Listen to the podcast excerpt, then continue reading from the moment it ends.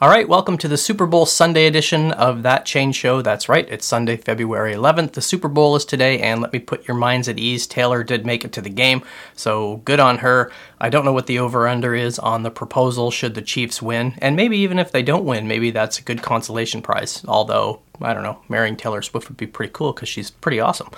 Um, but I think the fun thing about this whole thing is how upset all the football people are. I'm a football fan too, but I, I think it's great. People are so tired of Kelce doing the little heart thingy anytime he scores and stuff like that. I think I think it's great. Anything that brings more fans into the game, even temporarily, I think is a good thing. Um, but let's get into this week's episode. So, when I started this podcast, all I needed needed was a laugh. As the episodes went by, I, I say it, it kicked some ass. Um, hopefully, you got that reference but it's time to rock and roll with the original intent of this podcast, which was taking change challenges and questions from people from our lean coffee tool um, and insights from our self study training and questions and all that stuff, and answering real world questions from change agents. So, what I did is I built like a little tool that takes any questions that were not marked as private, and this just will randomly pick. I don't even know how many are in here. There's got to be easily a few thousand. So, what I'm going to do is basically just set a time box and not try not to go over 20 minutes or so and just randomly start picking questions and answering them. So um, enough preamble. Let's get into uh, let's get into these. So the uh, the ones on the screen here. Uh, the first question is, and I know who this came from because I attend this person's lean coffees all the time, and this person always precedes the questions, even though that's wrong for doing lean coffee. But anyway, it's kind of a running joke that we have. So, what's the one lean change management tool that always works? And I always answer this with three. And uh, number one, visualizing work always works, no matter what. Doesn't matter if you're remote, if you're in person. As soon as you scoop the information out of people's heads and plaster it on a wall, maybe in a less violent way, um, that gives you a single source of truth. That makes it easier for you to make decisions. Now, obviously, it's a little bit harder with hybrid and everybody working remote, but with Miro boards, um, whatever collaboration tools you're using, plus you know, I, I think today's workforce is more used to these remote tools. At least the you know the younger workforce they they've grown up using these tools, whereas people my age or, or older, we miss that in person contact. But visualizing work always works. Usually there's some, I guess, backlash around the information not being correct or thinking that the visualization has created this problem when it's really just sort of magnified it. So, number one, I would say visualization for sure. And actually, this tool that we're using, Lean Coffee, always works too. Now, again, when it's used properly. So don't precede the questions. And this person knows that I'm talking to them. And hopefully they'll add a comment on the YouTube video. Um, but visualization and lean coffee always, always, always work because they promote dialogue and they get people chatting about the, the single source of truth about what's going on with the change. Um, let's see. When might we not use lean change agent tools for our CM work? I would say this is a tough one to answer because normally what I'll say for this is if you have lots of uncertainty, lean change tools tend to work because that's what they're designed for. They're designed to be feedback driven tools, not plan and push driven tools. The caveat with that is sometimes we trick ourselves into thinking that a change is a lot easier than it actually is. Um, and we, we think when we're getting started with this change, we can plan our way through the whole thing up front. Um, so I want to say the answer is when there are not a lot of unknowns, when it's repeatable work, you know, you're moving printers from the first floor to the second floor, you're doing a hardware rollout. Um, this is obviously going to be an old story because I used to do this. We used to do desktop refreshes basically. So our company would go on site and we might replace like a thousand desktop computers and stuff.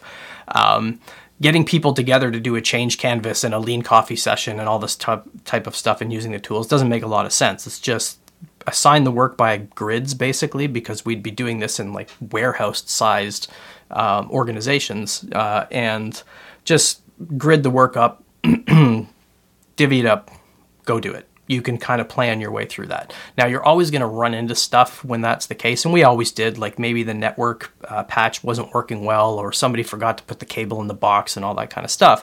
But it's um, a more plan driven approach might work better there. So when you get into other kinds of changes, like just project based change, um, where we think we can plan our way through it, it is most definitely not the case because we end up having the change management schedule, the project management schedule, the technology team schedule, the business readiness schedule.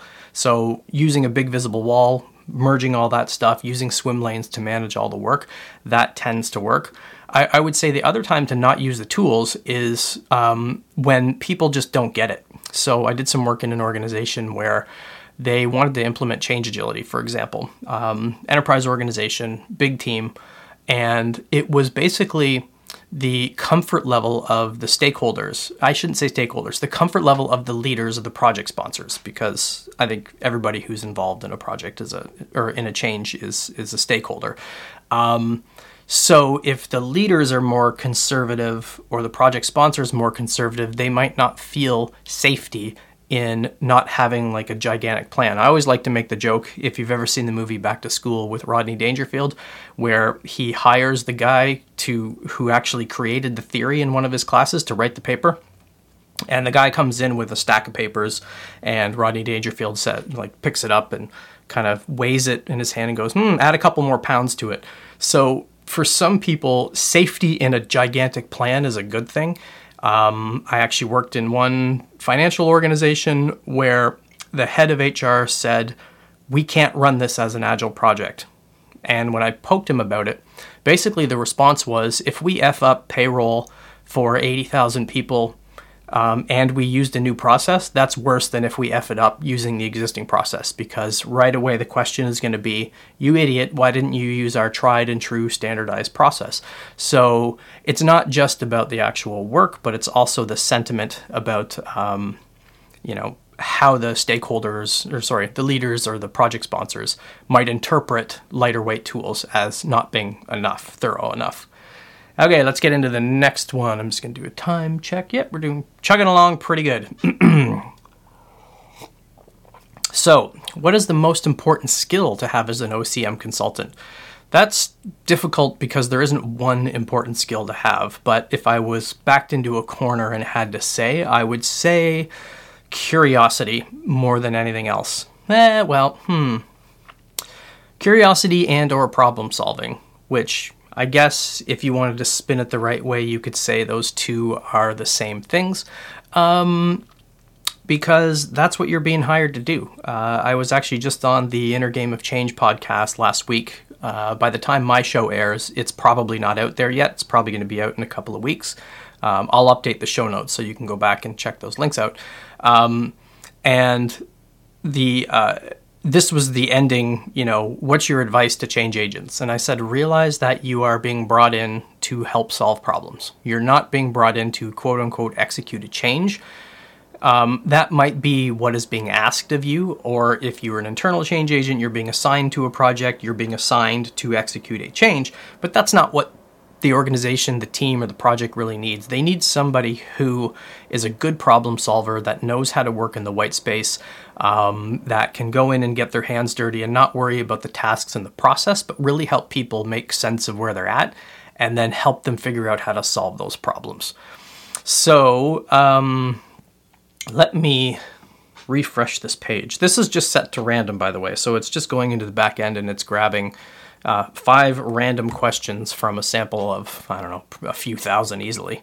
Oh, this question's going to be easy. So the question was number three.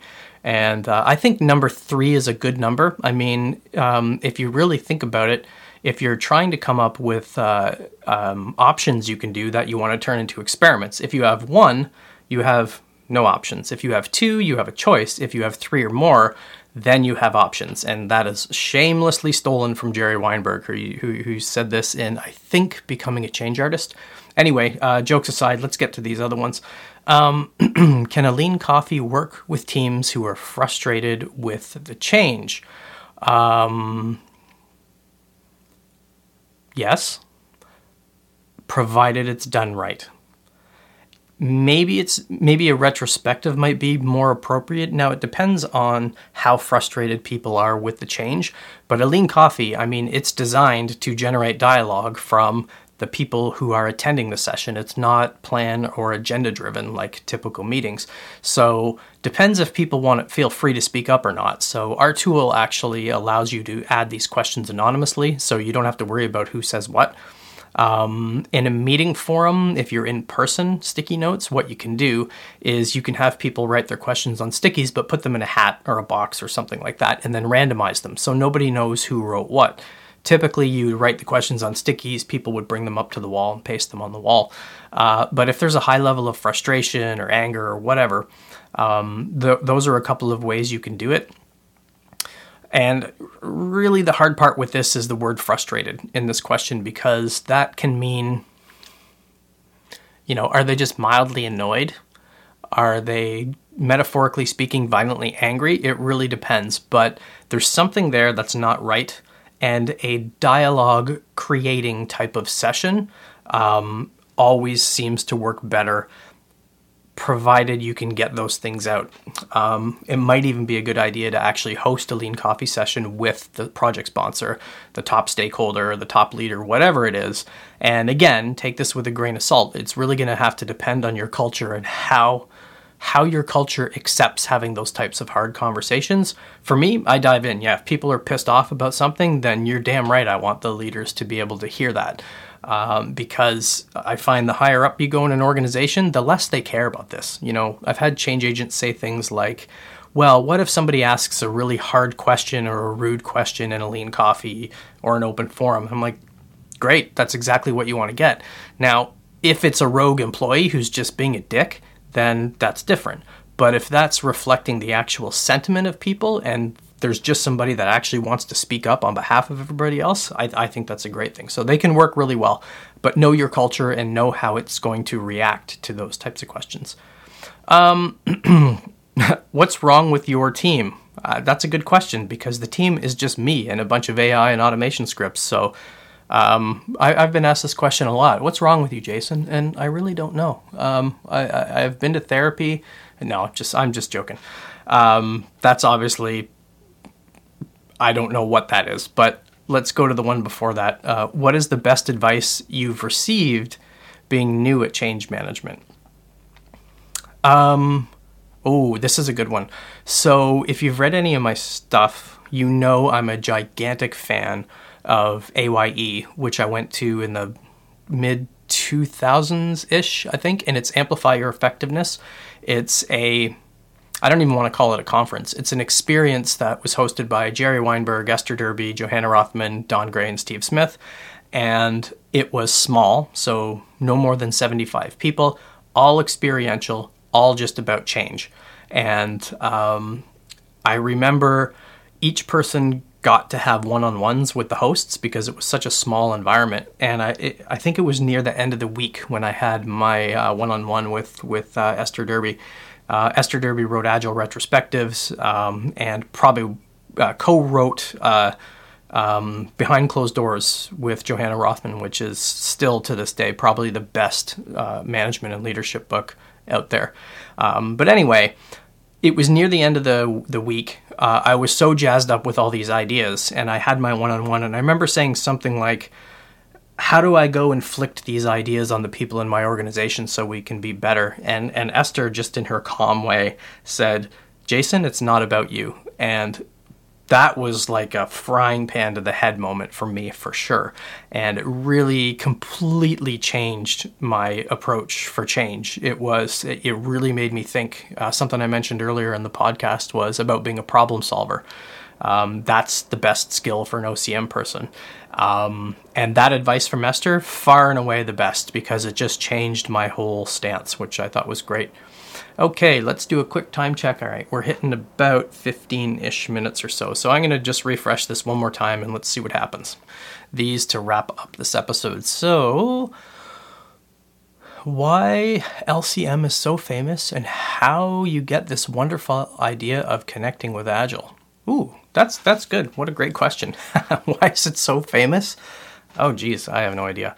Um, I don't even think it's that famous, really. I mean, there's we've been around for 15 years, and people are just discovering it now. Um, but they get the wonderful idea of connecting with Agile. So the main the main thing, uh, as far as connecting it with Agile, was um, basically stealing the Mojito method from Jürgen Appelo. So when he wrote Management 3.0, the all all the ideas were existing ideas. He just took them and cherry picked a bunch and repackaged them up as Management 3.0 more or less. And that was kind of the whole point. The Mojito method is the sum of the the pieces of the ideas that you pick uh, are better than the individual ideas themselves. And by stealing stuff from lean startup and agile and design thinking and stuff, that's that's really where it came came from because there's a lot of great ideas in those communities. There's a lot of great ideas in the change communities and the OCM communities in HR.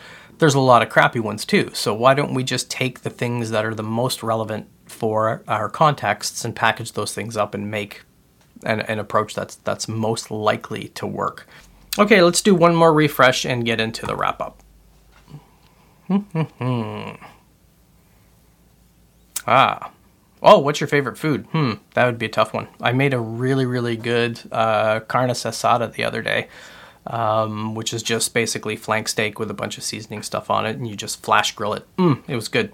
So, now let's do the one above that. So, what are some tips or insights for a new change practitioner still learning the ropes of change? Ah, this is a tough one. For me, it is don't learn about methods and tools and frameworks. If you're new, I don't want to say learn about all the people stuff too, but I would say, you know, d- dive in and avoid tools and practices and methods and all that stuff because it's really going to bias you towards what I see a lot in the change world, which is people are you know they fall in love with the first framework and steps that they use and then um, that that's all they see. Now the blinders are on. They're not going to be able to step outside that.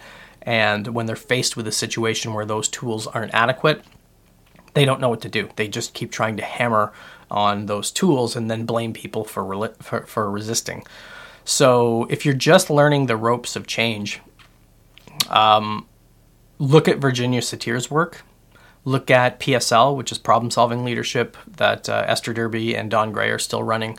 Um, look at, um, I don't want to call them soft skills because that's not right, but understand conflict resolution, understand human behavior.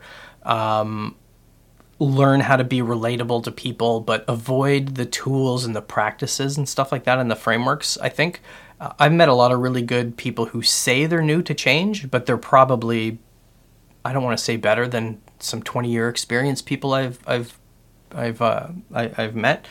Um, but what they have is they don't know what they don't know. They just love people. They have great people skills and they think they're novice with change and it's kind of that wide-eyed curiosity i think that works really well. So if i had to say that yeah definitely avoid those tools and practices and all that kind of stuff and uh, just focus on the human elements. All right so that's it for this week's episode of that change show. Uh, hope getting back to the basics was useful. Stick around for next week. So next week i'm gonna i'm gonna be interviewing laurie from uh, pandatron which is an ai coaching tool and uh, that should be an absolute riot. So we're going to totally geek out on some AI stuff. And remember to hit like and subscribe if you're watching this on Lean Change TV or on our YouTube channel. And you can head over to thatchangeshow.com for all the show notes and information and to check out previous episodes. So, um, all right, here we go. Let's see what happens. Uh, I'll do the intro next week with Did it happen? Did they get married? No, sorry. Did they get engaged, I should say. Anyway, enjoy the Super Bowl. We're going to head out and visit some friends and family and stuff for today. So that's it. I'm your host, Jason Little. And I'm wrapping up now and I'm going to stop talking. See you next time.